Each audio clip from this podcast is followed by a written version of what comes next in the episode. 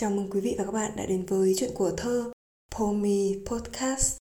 Quý vị thân mến, tình yêu luôn là một đề tài bất hủ của thơ ca và là niềm mưu cầu hạnh phúc của mọi thời đại. Nhưng trong văn học Việt Nam, tình cảm ấy chỉ mới được giải phóng phần nào với sự xuất hiện của phong trào thơ mới và manh nha ở văn học cận đại. Vậy, trong thơ ca trung đại, rồi thơ ca cổ đại thì sao? Phải chăng những quy tắc và hủ tục của thời phong kiến không có chỗ cho thi nhân được phép nói về tình yêu đôi lứa. Ta vẫn có những câu ca dao từ xa xưa về tình cảm ấy của con người thật đẹp đấy thôi. Chắc hẳn chúng ta vẫn còn nhớ những câu ca dao quen thuộc của lời tỏ tình rất bình dị mà dễ thương. Hôm qua tát nước đầu đình, bỏ quên chiếc áo trên cành hoa sen. Em được thì cho anh xin, hay là em để làm tin trong nhà rồi những lời ca về tình nghĩa vợ chồng son sắt. Rủ nhau lên núi đốt than. Chồng mang đòn gánh, vợ mang quang rành quỷ than nhem nhuốc với tình. Ghi lời vàng đá, xin mình chớ quên. Điều đó có thể thấy, thơ ca về tình yêu đã trở thành một món ăn tinh thần của ông bà ta từ xưa từ xưa, từ lâu lắm rồi. Còn trong thơ ca chính thống thì sao?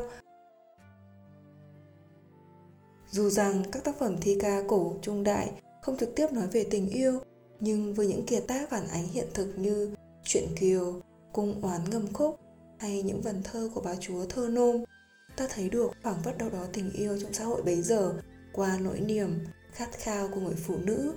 Hãy bắt đầu tìm hiểu chủ đề này với chùm thơ tự tình của Hồ Xuân Hương nhé. Tiếng gà văng vẳng gáy trên bom oán hận trong da khắp mọi tròm mõ thảm không khua mà cũng cốc, chuông sầu chẳng đánh, cớ sao om.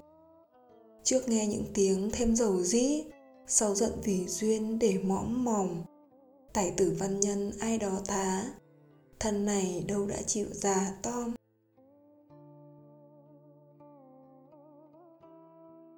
Đêm khuya văng vẳng, trống canh dồn chờ cái hồng nhan với nước non chén rượu hương đưa say lại tỉnh, vầng trăng bóng xế khuyết chưa tròn. Xiên ngang mặt đất rêu từng đám, đâm toạc chân mây đá mấy hòn. Ngắn nỗi xuân đi, xuân lại lại. Mảnh tình san sẻ, tí con con. Chiếc bánh buồn vì phận nổi lênh, giữa dòng ngao ngán nỗi lênh đênh lưng khoang tình nghĩa sườn lai láng. Nửa mạn phong ba, luống bập bềnh. Cầm lái mặc ai lăm độ bến. Dòng lèo thay kẻ dắp xuôi gành. Ấy ai thăm ván cam lòng vậy?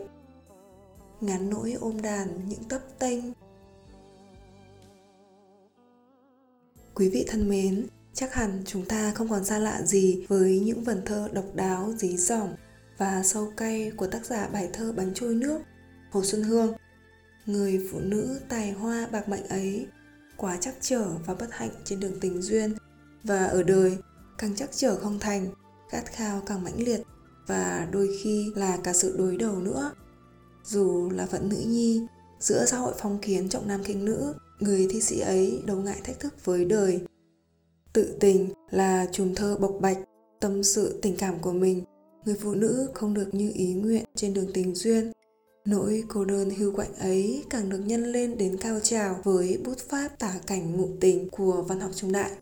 Đã là đêm khuya, tĩnh lặng và một mình rồi, lại còn là tiếng gà văng vẳng gáy trên bom.